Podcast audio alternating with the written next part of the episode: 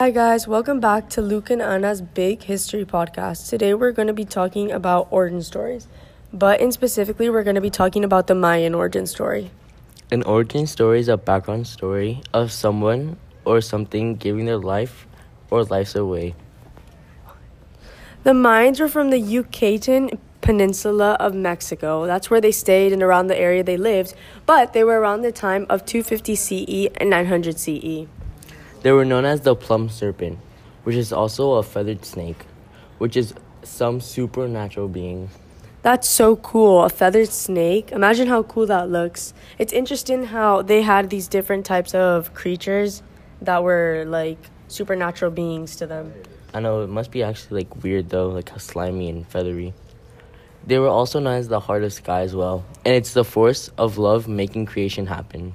Because of the Mayan, the world arose the, and made water, land, and mountains. And after the mountains came out, they had to make water. So the makers of the sky were the ones who also created the animals such as jaguars, pumas, deers, even the rattlesnakes. Then, after they made the birds, deers and birds came together to pray.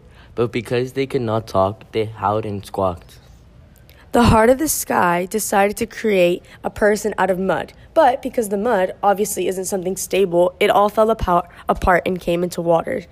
They had to go to their elders, like their grands, um, their grandparents, like their grandma and their grandpa, which are Xpiyacoc and Xmucane. That's a really hard name to say. I don't even know how to say this. Yeah, it's pretty difficult. The grandparents said to make wooden carvings, so then the wooden figures would then become human which would lead up to them reproducing, but they had no mind or heart. Without a mind or heart, there was no point in making these creatures either way. Yeah. Great destruction came due to the floods, and because of these floods and the rain that was pouring out, it caused all of their wooden structures to get destroyed and completely get uh, messed up. And the carvings were the, the animal's food source, so everything was just a huge destruction. The people were overthrown by monkeys, and finally, people were made of corn. Their way of food was through hunter gathering, and because of this advancement in corn, they became a more complex civilization. Um, that's a lot to take in, but but wow, that was so much information. I know. I feel like I've learned so much. I had no idea about anything about the Mayans, and now I know almost everything about them and their way of life. Thank you so much for tuning in. I hope you guys listen and learn next week. We're going to be learning about a new origin story and a new civilization.